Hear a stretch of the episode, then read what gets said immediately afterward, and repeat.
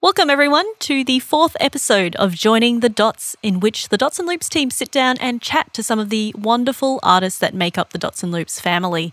My name is Flora Wong, and this week I'm joined by cellist Louise King. We had a really lovely chat about the amazing work she does up on the Sunshine Coast, just north of Brisbane. We talk about how she incorporates creativity and improvisation into her instrumental teaching practice, and she shares some really fantastic advice for chamber musicians. I hope you enjoy.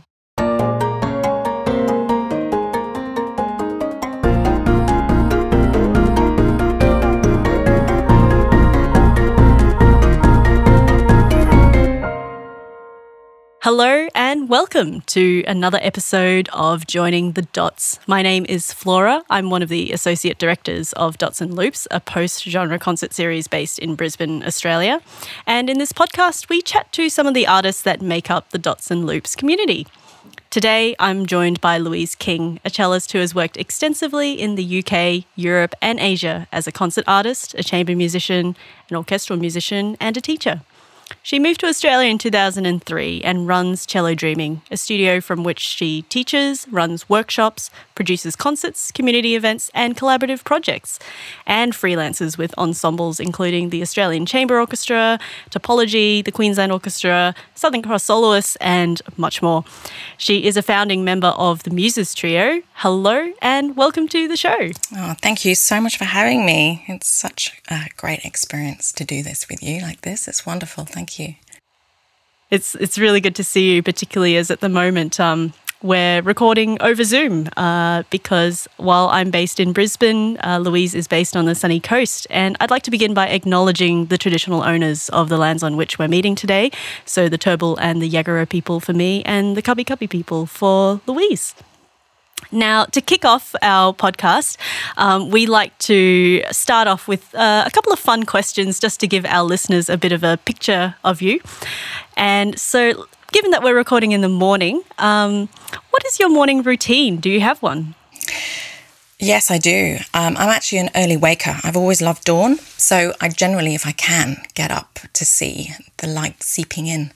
Um, it also probably comes with the fact that I'm a, a mum of two kids.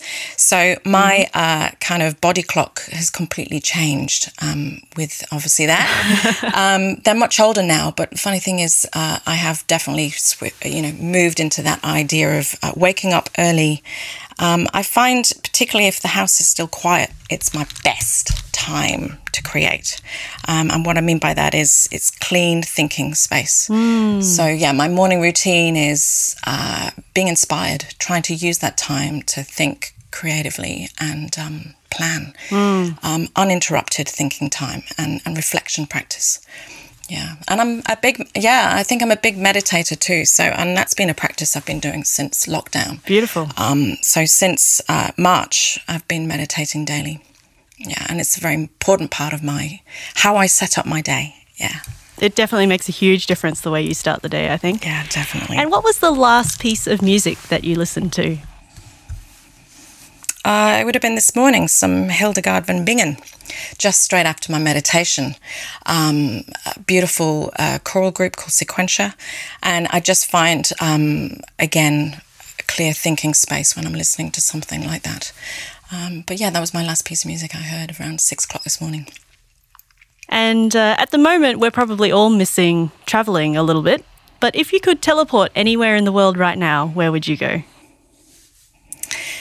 Um, I'd probably go to London to see some friends I'm dearly missing, and maybe some uh, family that I know I don't know when I'm going to see them next. Mm. Um, but that is the wonderful thing about modern technology, isn't it? You know, we've been able to still connect through socials, and that has been a real blessing. Yeah, it is a bit of a lifesaver, I think. And also, you know, not just keep in touch, but also be creative. So, yeah, I know. And the world has exploded with the idea of digital adaptation, I think, for creative people. It is really quite remarkable what is being pumped out mm. on those little screens in our hands. Yeah, it's, it's really um, incredible.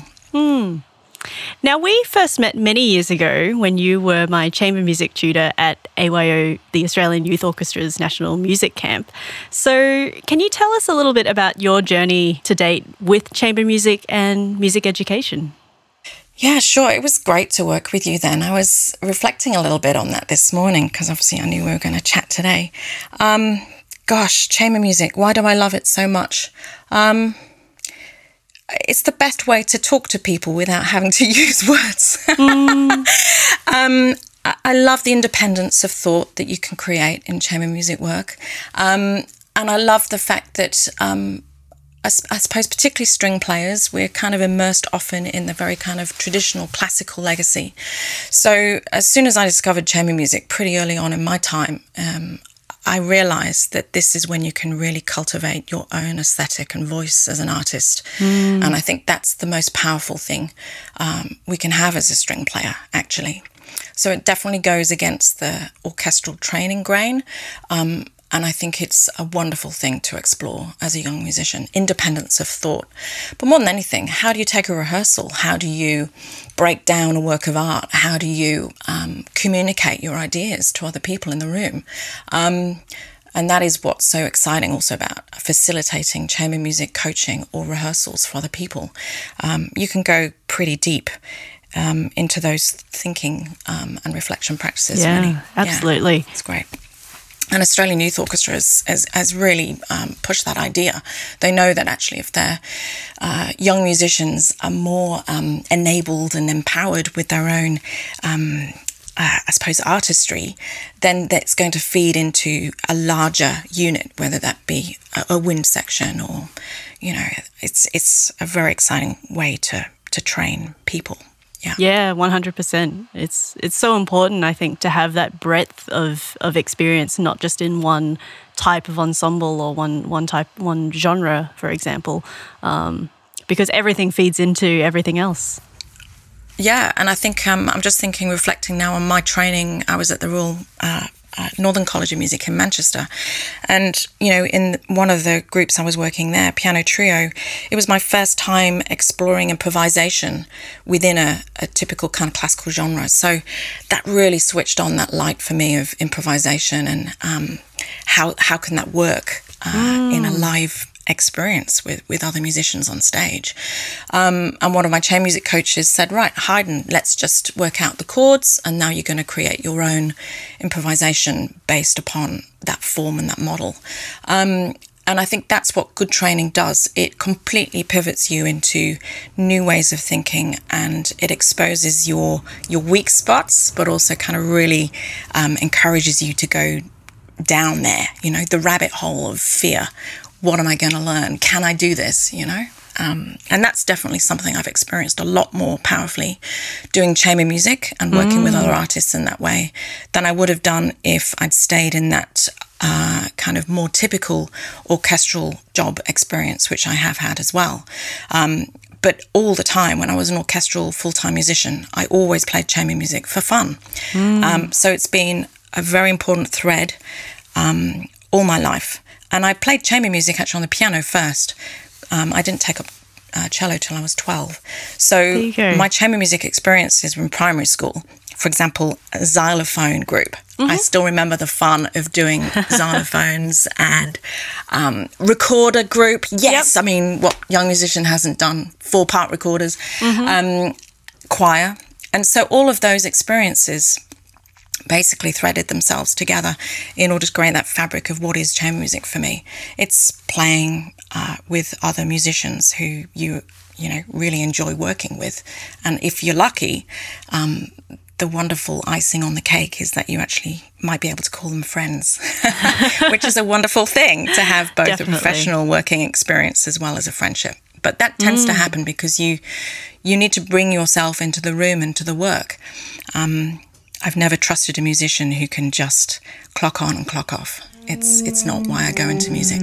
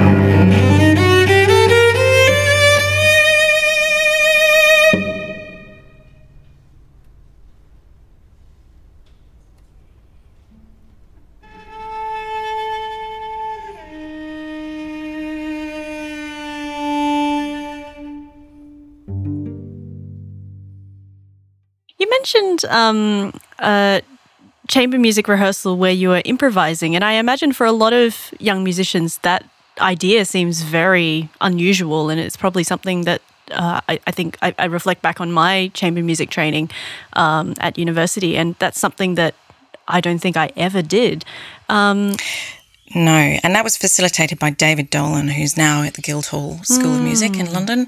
Um, and he's definitely made a name for himself in trying to kind of help um, facilitate improvisation practice within a classical genre. Mm. Um, but uh, when I think about when I first came to music, didn't matter what instrument I had in my hand. It could have been a pot and a pan from the, from the kitchen as a kid. Mm-hmm. I experimented with sound, and it also connects to, I suppose, how I was trained very early on, how I came into into music learning.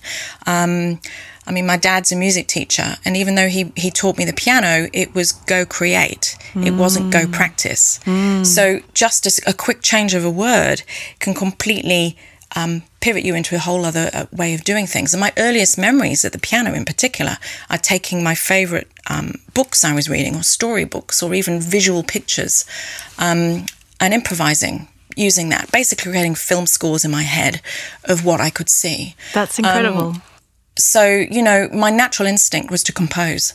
My actual first memory is making sound, playing with sound. And it's the same thing when I went to my first cello lesson. Um, and I still remember my teacher, Daisy, at the time saying, Okay, I'm not going to tell you anything about the instrument. You're going to explore it for yourself. You've got to find three unusual sounds in the next five minutes. And it was so, you know, exciting. It just, you know, evoked curiosity and play. And that's, I think, a very important part of my, um, yeah, my thinking behind my practice. You have to be playful. We say we play music, mm. yet somehow in our training we can kind of um, circumnavigate that somehow or squash it. Mm, we lose that sense of play. Yeah. What What is most important in training is opening up a person, not closing down a person. So that mm. includes working out what inspires that person, um, not just musician. There's many things that inspire us through our daily practice and our daily day. Um, mm. So yeah, uh, creativity, uh, where that springs from, is a constant um, thinking for me. Um, but yeah, I think uh, improvisation should be an integral part of every lesson. And mm. that's been a conscious thought of my teaching practice for the last 20 years. Mm. Not one person, whether they're beginner, first lesson, or even really advanced student, there will always be a window where we create and play with sound. Often we need a framework. Mm. Um, but I do like sometimes saying, do you want an unrestricted or restricted uh, improvisation moment? Mm. And often, bizarrely enough, the student themselves will pick unrestricted.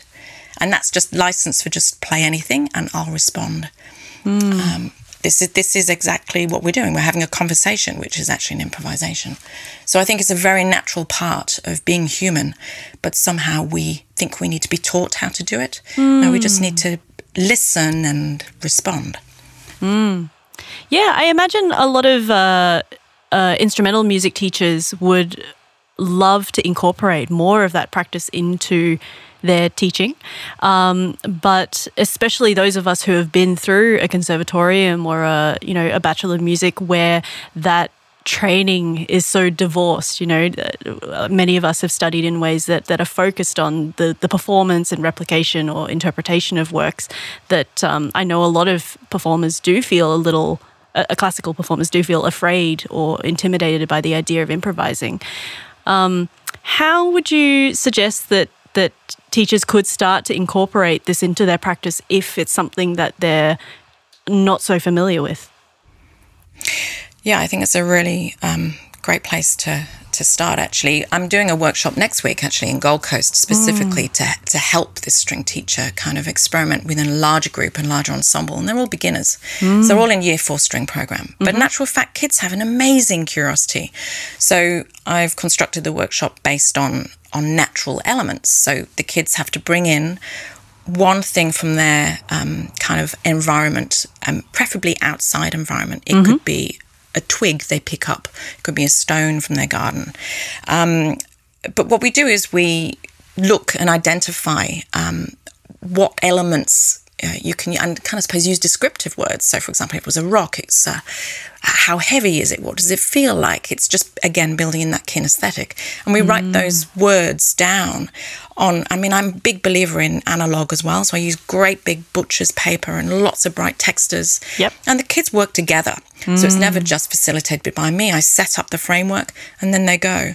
Mm. Um, and I think what's a really lovely thing about developing this workshop is that there's been a conversation with the string teacher. Mm. You know, she's identified very clearly that in her in her um, I suppose her teaching practice, she feels constantly under the pump to produce results. Mm. Um, you know, and of course teach the methodology that she has to. Um, but she feels that because of what we're going through in the world, that the kids need to have a moment of realizing the magical power of, of music making with mm. others. Um, and also, very importantly, there's a lot of dyslexic kids in that group. So, you know, if you've got kids who are with reading difficulties, as soon as you bring in notation, um, yes, it can help, but uh, it takes away, you know, all of that sense of fear of playing the right note at the right time, mm. in the hmm. right way, in the right intonation, and matching everybody else. So totally. this workshop is designed to be creative and they will actually improvise using those words. So um, it could be raspy, wispy, short, but even in terms of it could be a long blade of grass, they mm. have to hmm. work out that duration, a bit like a graphic score. And often totally. that potentially with time frame could be one element to to bring in with the workshop, depending on, on who's obviously running it. But um, I love graphic scores too. Yeah. Um, and I think that's a beautiful way to to bring in a, another way of how do we represent sound on paper.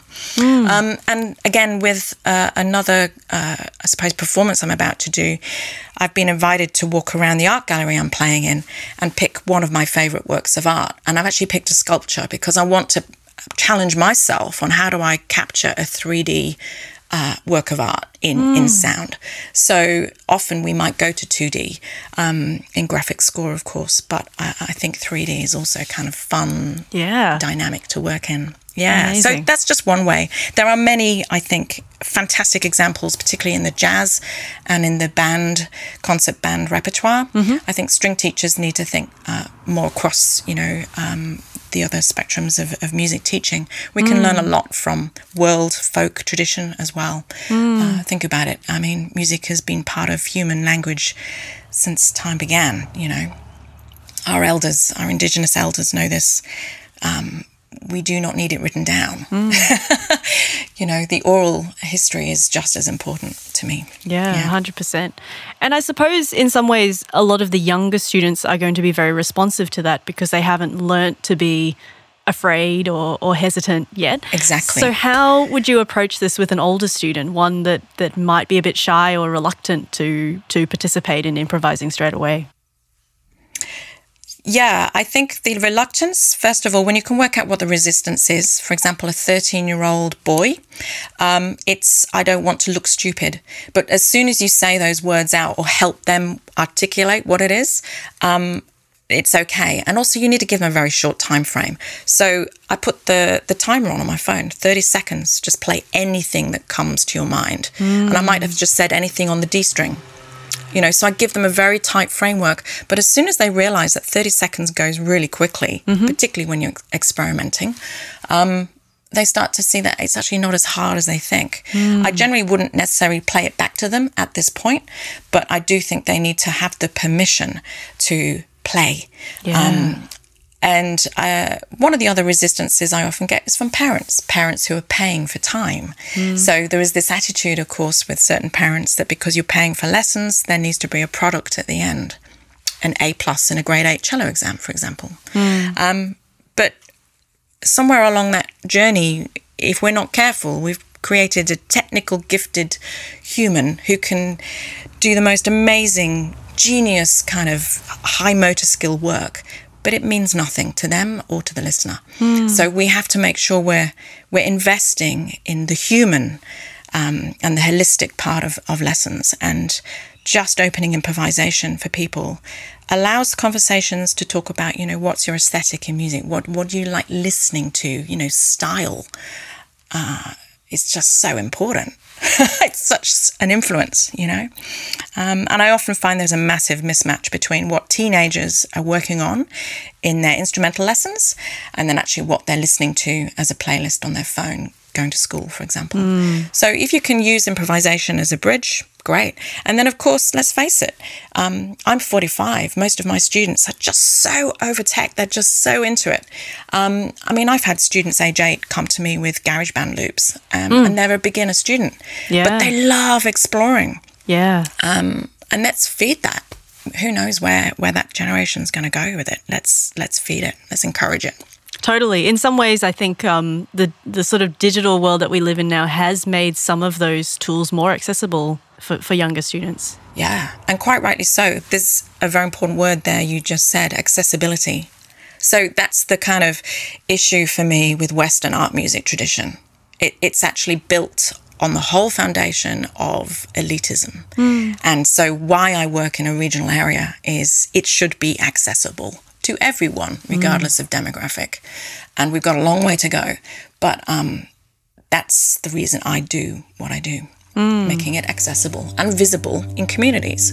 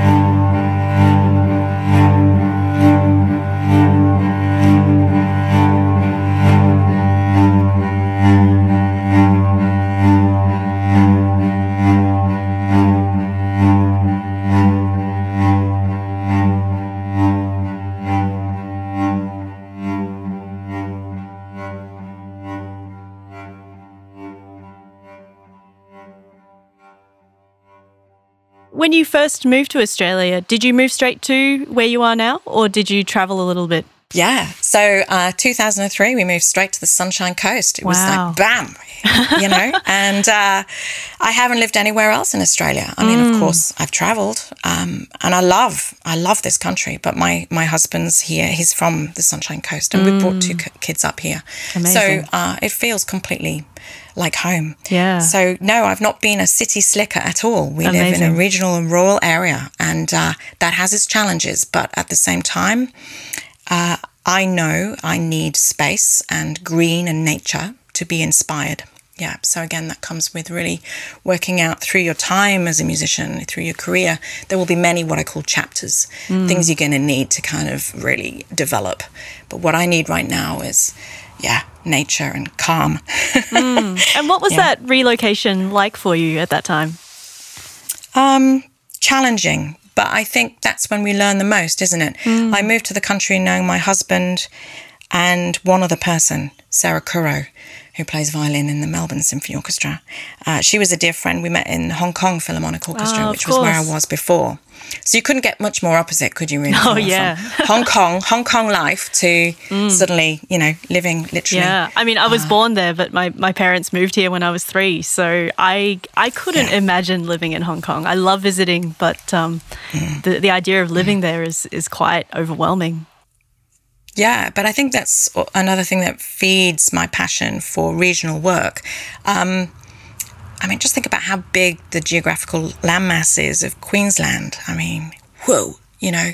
So when you kind of think about touring, often what happens is, you know, a tour might be Toowoomba, Ipswich, Brisbane, Sunshine Coast if we're lucky. But that's like one and a half, two hour radius around the city centric kind of hub. Mm. And I, I, just would really like to see in my time here, um, you know, since 2003, I think there's a lot of work to be done to actually kind of really boost that kind of uh, injection of the arts. There are some phenomenal artists all around Australia working mm. um, in very remote places. And actually, when you think about what really feeds um, our kind of intense, our intense work is often when we go on retreats. You know, artists in residence, for example, or retreats. Mm. Often we do need to go away. You know, lock yourself up in a little shed somewhere and write. You know, um, and I think that's kind of one of the reasons why I like living here. Um, it helps me do deep work. Um, mm. And I've had to give up the accessibility of city and therefore more kind of easier to get work because of my choices. Mm. But we have the train. I mean, the train is amazing. Mm. Go public transport. Let's bring it on. Absolutely. Know? Yeah. and so, as a freelance musician, um, you've obviously juggled many different roles and, and projects in the past. How how do you decide what gigs or projects to take on and which ones to sort of say no to or, or let let you know pass you by? Um, because I think one of the hardest things yeah. to learn as a, as a freelance musician is not to say yes to everything because it's so easy to actually burn out. Yes, so I think you need a filtration system. And I think it does tend to take about 10 years to work out what that filtration is for individuals. Um, some of us are more blessed with um, energy than others. Some people are more natural planners. I think, again, it comes down to reflection on how do I work? What is your best uh, way of working? Some of us are night owls, some of us are early morning people like myself. Some of us tend to dream and scheme. I'm a dreamer and a schemer. So I've never waited for anyone to phone me. If there's no work in the diary, I use that time to either plan more projects, start conversations with other people, build a network, go to stuff, actually support my own community of musicians. I mean, I'm a big believer in that. We can't just take if we're not giving. So we do need to support and lift each other up. Um, and ironically, just thinking the last six months, I probably watched more gigs online mm. than I've ever uh, than I would have ever been able to go to in the mm. last six months because of my uh, geographical location. Mm. I have loved the explosion of stuff, um, and to me, that's a big win with what mm. we're experiencing with the pandemic globally. Yeah. Um, and I would really like to see that thread stay. Mm. Um, but yeah, I think how to filter what you do, you just need to really think about why are you in music? It's again comes to the deep questions. You know, are you a team player? Do you prefer doing solo projects? Are you wanting to have the security, financial security of a job, whatever that is for you? Um, some people really get switched on by academia, um, and there's nothing wrong with doing thorough research and groundbreaking stuff like that. Um, but I think it's more and more common, I would say, particularly in the creative industries, that most of us will have a portfolio career. Mm. So, you know, the more kind of skill sets we teach, including business and administration skills, to people in training, um, the better. And I actually facilitate that a lot uh, with my teaching.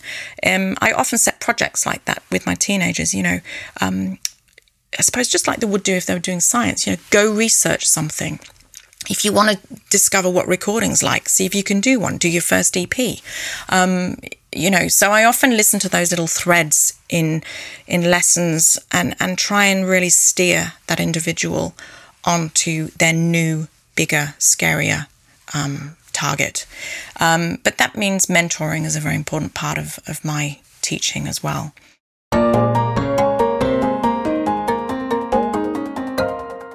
So, what impact uh, has COVID had on your day to day activities, as well as, I guess, you know, a, a, sort of more of a long term picture of what you're doing?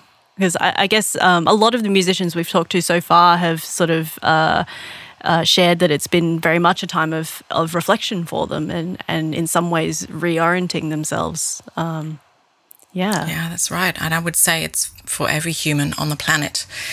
Um, but I think it's interesting to think about uh, this experience for us all. I mean, climate change affects 100% of us on this planet, and yet, um, COVID, what, might affect 4%? And I think it's an interesting thing. We've all been affected very differently depending on where we live. Um, mm. And I think uh, it is the most beautiful thing to be given the privilege of quiet time.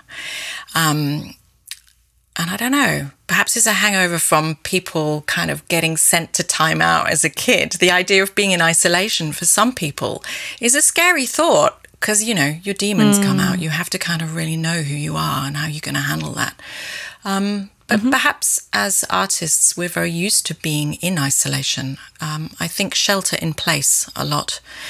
Um, I think, you know, we just need to work out what it is we want to use the time for.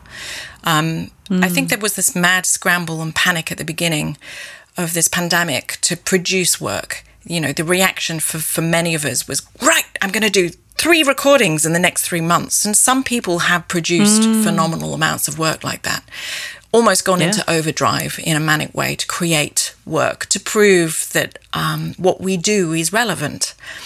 Mm. But I think, you know, again, why we go into music is very personal.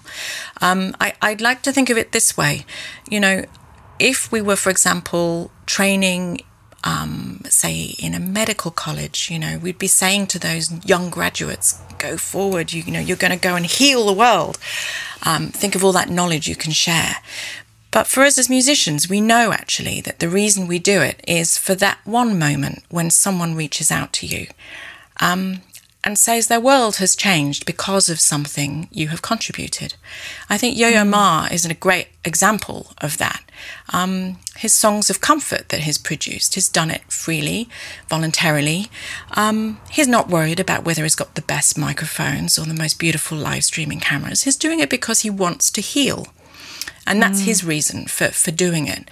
Um, but therefore, you know, we all need to work out how we're going to contribute, whether that be to our family, to the people we live with. Um, and if you don't have people you live with, then you're definitely going to be feeling isolated even more. But this is a great time to to be in quiet, to reflect, and um, use it to nourish self in many ways. Mm. Um, for me, I love cooking. So um, I've just loved pouring, um, you know, my eyes into these gorgeous recipe books and, and cultivating nourishing meals for my family. Mm. That's been mm. one way of showing I love them and that I'm here and that I'm caring. And I also have to think about those years when I wasn't around. So mm. in some mm. ways, it's a swing because for me, I had two kids. I was very ambitious and I was jumping on planes when my babies were babies. Um, so this is my time to kind of give back in, in a way that I can now and be there for mm. them. Yesterday was an example. Um, my kid had to have a, a, cast on his wrist. He broke his wrist, you oh, know, no. and normally it would be sending someone else to help with that, you know, because I might be in Brisbane or I might be somewhere else. So I think it's been a great gift for me mm. to, to have this. But one other thing to think about is how has it uh, affected my my career? You see, I hate that word. I don't think of myself as having a career. Um, and even that other label we tend to use, portfolio musician, what does that mean? Mm. I, there are many threads to a human. Um, so I think I've also had to work out what, what is that that makes me up, you know, mm. um, the threads that, that have become me. Um, and if you can just really identify what gives you joy, what gives you solace, um, then that's important. For me, I love sharing and caring for people. Um, and so if I can use my music um, to inspire others, to, to help them at times of need, then that is the most important thing we can do. Um, mm. Yeah, because it is those moments. Like when I played in a string quartet, um, I played some Shostakovich, I remember, in uh, Manchester prison to a group of lifers. And they were all there because, you know, they'd obviously done something bad. They were in there for life. Um, but my quartet, we were playing live music now. Great scheme set up by Yehudi Menuhin. And this guy just was in tears at the end of this show. And mm. this, you know, this solidarity of the, of the prisoners, though there was this kind of sense of he was in pain, but everyone knew that and didn't make him feel isolated because of it. Um, and it was a really beautiful moment for me. I realized the power of not just beautiful sounding music, but angry music. And mm. he was mm. listening to you know, the second movement of the Shostakovich String Quartet 8, and he said, if I'd known there was music like that with such power, and you could make such angry, aggressive music from those instruments, mm. he really felt he wouldn't have been in prison. And he started wow. the first record club, vinyl club. This was in the early 90s, and it's still going. So he, he, used to write you know, to all these people, you know, can you send us your CDs and your um, music for particularly classical music? And until that point, you'd never been exposed. So, you know, I think this is the reason we do it. Um, like I remember a project at Nambour Special School, I was uh, asked to go in and do a six week um, teaching artist uh, kind of, I suppose, project with them. Um, mm. And they wanted something to do with the environment. Mm. And the kids at the time were reading Tiddalik, uh, which is a story, Dreamtime story, mm. all about obviously the frog that drank all the water. And what I remember about this uh, particular project is the fact that at the end of the show, with all the kids participating in some form or other, whatever they could, there were so many people, parents and teachers, just like, wow, that is so exciting to see my kid participate, you know? And when mm. you've got 40 wheelchairs on stage, that's powerful. You know, these kids were participating in a very beautiful and very authentic way. Mm. And um, I think that's what I'm charged to do. That's my calling. It's not to be the best cellist I can be, it's to be the best human I can be mm. and share the, the power of great art uh, because we're going to need it in recovery. I mean, mm. I've needed it, so I'm sure other people are needing it. Yeah over the years, you've done a lot of work with Muses Trio. Um, what's happening for you guys at the moment? Uh, is it a bit of a? I saw that you guys got funding for a for a recording project, which is very exciting. Yeah, gosh, that was very exciting. ABC Fresh Start Fund. Yeah, thank you, ABC. Um, and yeah, that's to commission uh, a female composer, one from every state and territory, to write a short movement um, for our Fire Dances suite. Because what we're mm. very aware of, again, living where I do, um, I'm very concerned about the environment. So, um, you know, Fire Dances Suite is to obviously commemorate and just help create awareness. And, uh, you know, let's remember just January, February, Australia experienced mm. some of the worst bushfires we've ever had on the back of some of the worst drought we've ever had. So the world needs us, the environment needs us to wake up. And um, COVID is just part of that bigger uh, picture for me. Mm. So this work is going to be very exciting just to bring back into the general public's perception that oh yeah that did happen, and there mm. are still people, communities, who who are really struggling. I mean, people who are still living in tents who, who yeah. don't have their home, and it's very easy to forget when when it's not right in your face in, in media. Yeah, mm, hundred percent. Yeah. And how did this this group form? Yeah, it's a great question. It's like everything good in my life. It's very organic and intuitive. Um, so yeah, in many ways, it connects to one of the other questions. You know, how do I plan things? It comes through the heart first, and then the brain. Often people plan with brain and then heart, maybe at the end. For me, it's the other way around. So when Therese Milanovic approached me to do a concert of female composers, um, it was the her line of questioning: "Can you name any uh, female composers in the last twenty years?" Mm. And I was like, mm, Elena Kats-Chernin. And then it was like, whoa, okay. That completely opened up this chasm of like, whoa, why don't I know more? Mm. And then it started to trickle in, but it wasn't a natural thing for me to think in that way. I couldn't kind of actually list five without mm. really going through. I could feel almost the cogs in the brain, dunk, dunk, dunk. And um, that was when I realized, wow, okay, this would be really exciting to just learn more. So it started there. Um, mm. And I think, you know, it is brave, risky to, of course, just say we only play female composers. But until we have complete gender parity in the classical music industry, there's still a lot of work to be done. Um, mm. And I think what I want to talk about is we need diversity in the arts. I mean, we can't say the arts represent people and our mm. community unless we're doing that work to do that. So mm. um, it's one thread of what I call diversity in my practice. Um, mm. Yeah, we need to be uh, really empowering uh, mm. marginalized people and communities um, to experience the arts generally. Yeah, mm. and sometimes it's not our stories to tell. But that's the the most beautiful thing about the muses. We we approach people, and generally speaking, the composers want to tell their story. It's their narrative. They feel a voice unheard, mm. and and so that's beautiful to again empower another colleague, another beautiful artist uh, to flower in this world. Mm. Because um, we all have a story. We just choose to express it differently. Some of us through food and clothes, that would be me, and others through writing beautiful compositions, you know? Mm, mm. And and you alluded before earlier to the formation of, of chamber music ensembles and, and maintaining an ensemble being very much a, a personal relationship.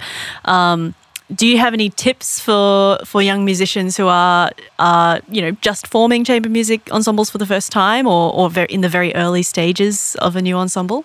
Yeah, think of it like um, a love relationship because it is.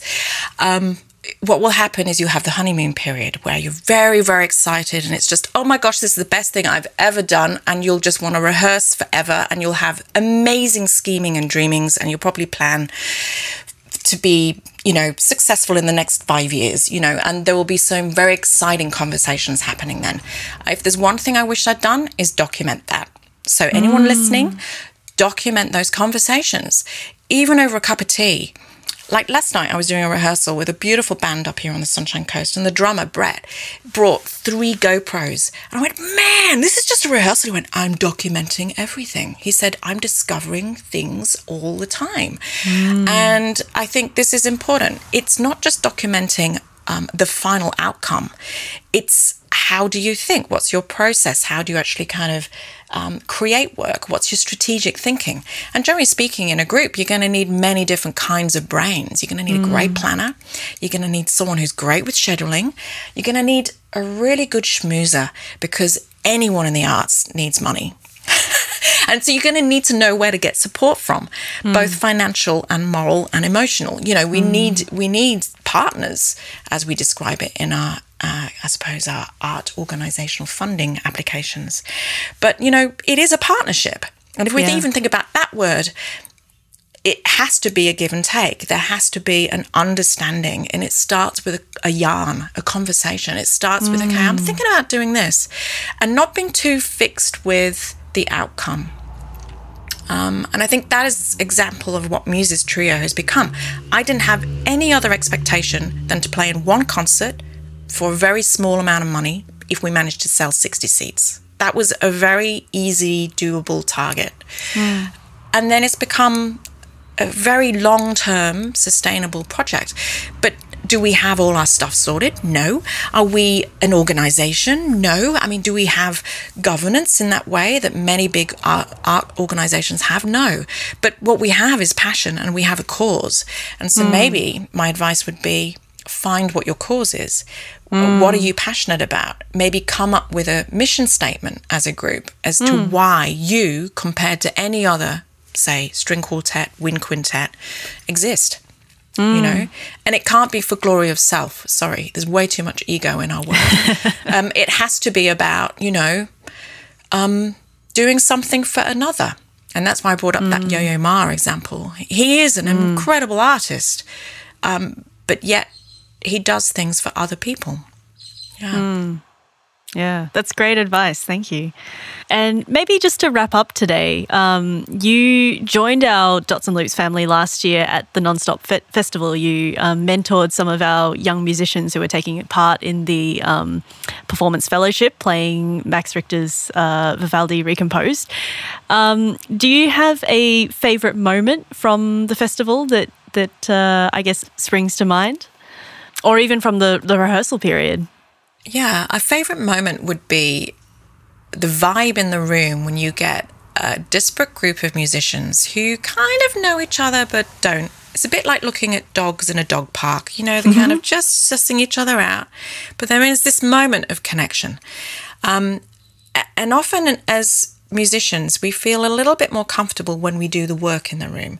So what I noticed was there was a lot of energy, lots of fizziness, lots of kind of whoa, whoa, whoa, this is exciting.